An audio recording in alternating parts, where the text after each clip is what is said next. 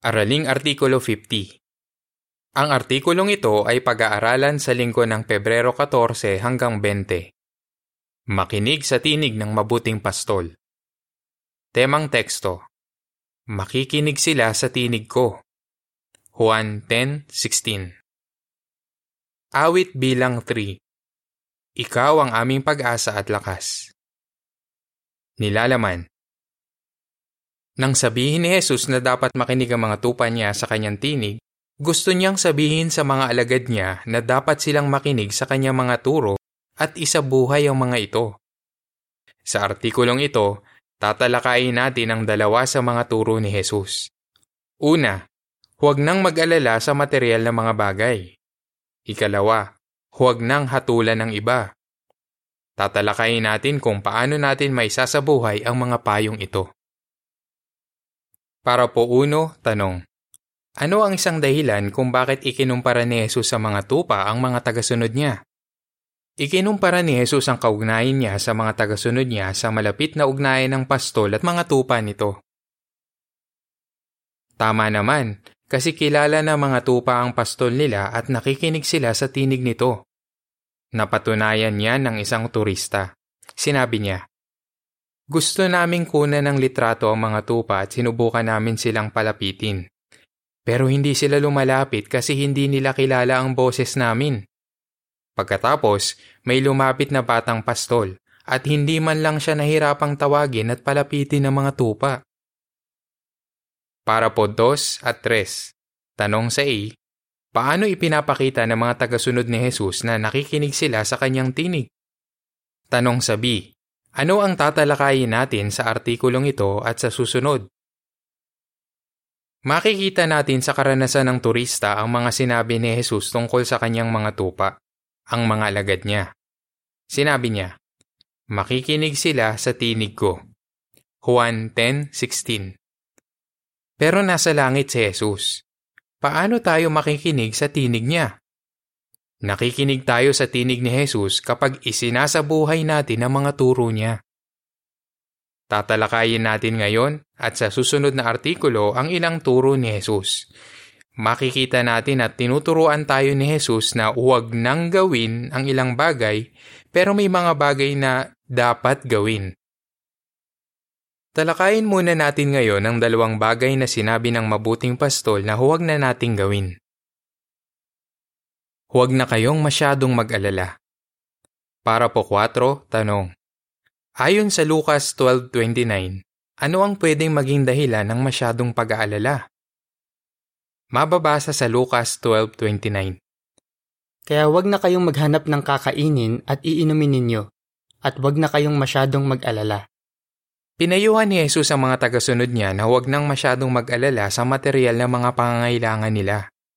Alam natin na laging tama at magandang sundin ang mga payo ni Jesus. Gusto nating sundin iyon pero minsan, baka nahihirapan tayong gawin iyon. Bakit?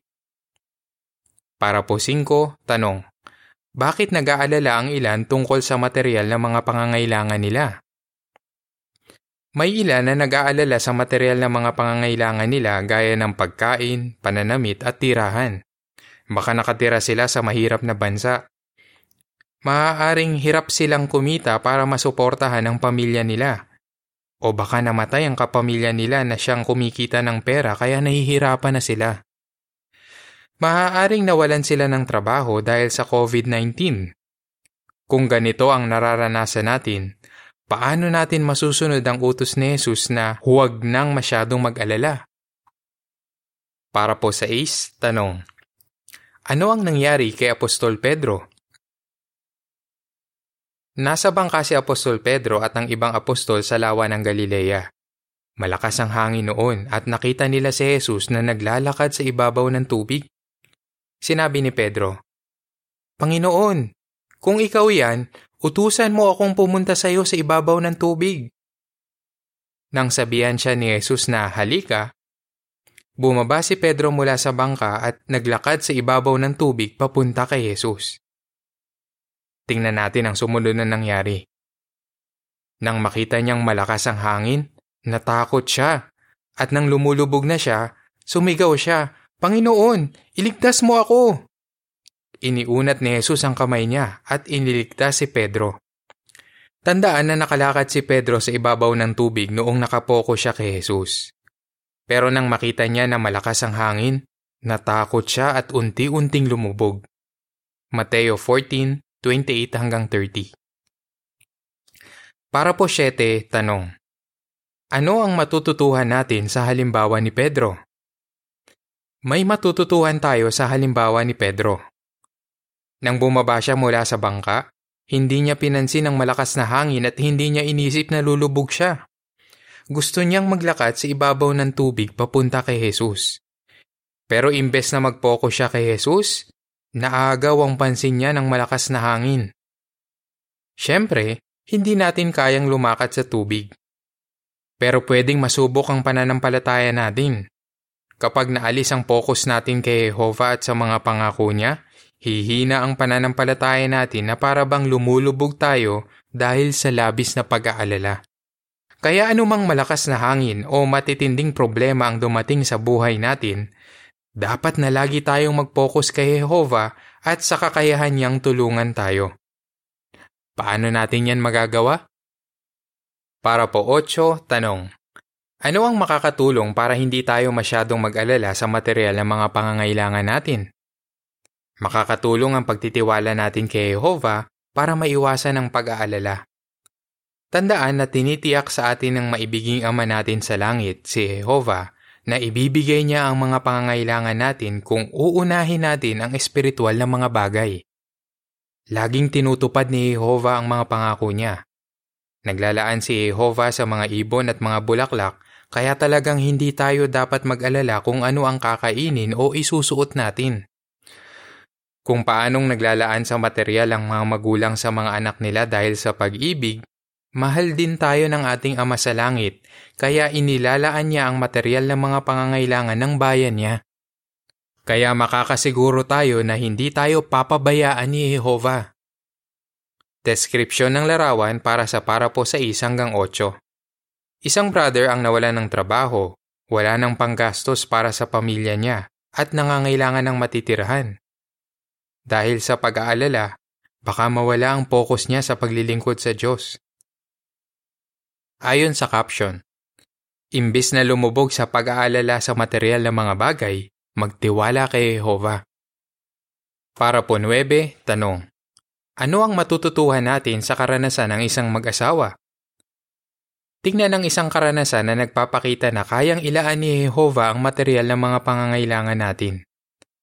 Isang mag-asawang pioneer ang nagbibiyahe ng mahigit isang oras gamit ang luma nilang kotse para sunduin ang mga sister sa refugee center para makadalo ang mga ito sa pulong. Ikinuwento ng brother. Pagkatapos ng pulong, niyaya namin ang mga sister na kumain sa bahay. Pero bigla naming naisip na wala nga pala kaming pagkain. Ano ang sumunod na nangyari? Sinabi ng brother. Pag uwi namin, Nakita namin na may dalawang malaking bag ng pagkain sa harap ng pinto namin. Hindi namin alam kung sino ang nag-iwan ng mga iyon. Hindi kami pinabayaan ni Jehovah. Di nagtagal pagkatapos noon, nasira ang kotse nila. Iyon ang ginagamit nila sa ministeryo, pero wala silang pampagawa. Nang dalhin nila ito sa talyer para malaman kung magkano ang magagastos, may lumapit na lalaki at nagtanong, Kaninong kotse yan? Sinabi ng brother na sa kanya yon at kailangan nitong ipagawa. Sinabi ng lalaki, Okay lang yan. Ganyang model ng kotse ang gusto ng asawa ko at ganyang kulay ang gusto niya. Magkano mo ito ibibigay sa akin? Kaya may pambili na ang brother ng ibang kotse. Sinabi niya, Ang saya-saya namin ng araw na yon. Alam namin na hindi yun nagkataon lang. Talagang tinulungan kami ni Jehovah. Para po Jis, tanong. Paano tayo matutulungan ng awit 37.5 na huwag masyadong mag-alala sa material ng mga pangangailangan natin? Makakatiyak tayo na paglalaanan tayo ni Jehovah kung papakinggan natin ang mabuting pastol at hindi na masyadong mag-aalala sa material ng mga pangangailangan natin. Mababasa sa awit 37.5 Ipagkatiwala mo kay Jehova ang landasin mo. Manalig ka sa Kanya, at Siya ang kikilos para sa iyo. Pag-isipan ang mga sitwasyon sa para po 5. Maaaring gamitin ni Jehovah ang isang ulo ng pamilya o isang employer para tulungan tayo sa mga pangangailangan natin sa araw-araw. Pero kung wala na sa kalagayan ng isang ulo ng pamilya na gawin ito, o mawalan tayo ng trabaho, paglalaanan tayo ni Jehovah sa ibang paraan. Sigurado yon. Tingnan natin ang isa pang bagay na iniutos ng mabuting pastol na huwag na nating gawin. Huwag na kayong humatol. Para po 11, tanong. Ayon sa Mateo 7, 1 at 2, ano ang sinabi ni Jesus na huwag na nating gawin? At bakit nahihirapan tayong sundin ito? Mababasa sa Mateo 7, 1 at 2. Huwag na kayong humatol para hindi kayo mahatulan. Dahil kung paano kayo humahatol, gayon kayo hahatulan. At kung paano ninyo tinatrato ang iba, Ganoon din nila kayo tatratuhin. Alam ni Jesus na may tendensya tayong maging mapamuna sa iba kasi hindi tayo perpekto. Pansinin ang sinabi niya, huwag na kayong humatol. Baka sinisikap naman natin na huwag hatulan ng mga kapatid, pero nagagawa pa rin natin ito kung minsan kasi hindi tayo perpekto. Kaya ano ang dapat nating gawin? Makinig kay Jesus at magsikap ng gusto na huwag nang humatol. Para po 12 at 13, tanong. Paano makakatulong ang halimbawa ni Jehova para hindi na tayo humatol sa iba? May matututuhan tayo sa mga halimbawa ni Jehova. Nagpo-focus siya sa magagandang katangian ng mga tao. Makikita natin yan sa pakikitungo niya kay Haring David na nakagawa ng malulubahang kasalanan. Halimbawa, nangalo niya siya kay Bathsheba at ipinapatay pa nga niya ang asawa nito kaya nagdala ito ng kapahamakan, hindi lang sa kanya, kundi pati sa pamilya niya at sa iba pa niyang asawa. Sa isa namang pagkakataon, hindi na ipakita ni David ang tiwala niya kay Jehovah nang ipabilang niya ang mga lalaki sa hukbo ng Israel kahit hindi naman ito iniutos ni Jehovah. Malamang na masyado siyang nagtiwala sa laki ng hukbo niya. Ano ang resulta? Namatay ang 70,000 Israelita dahil sa salot. Kung nandoon ka sa Israel noon, ano ang magiging tingin mo kay David? Huhusgahan mo ba siya at iisipin na hindi siya karapat dapat patawarin ni Jehovah? Hindi ganyan si Jehovah. Nag-focus siya sa magandang record ng katapatan ni David at nakita niya na talagang nagsisisi ito. Kaya pinatawad ni Jehovah si David sa malulubahang kasalanan nito. Alam ni Jehovah na mahal na mahal siya ni David at gustong gusto niyang gawin ng tama. Mabuti na lang, nagpo-focus ang ating Diyos sa magagandang katangian natin. Para po 14, tanong. Ano ang makakatulong para hindi na tayo humatol sa iba?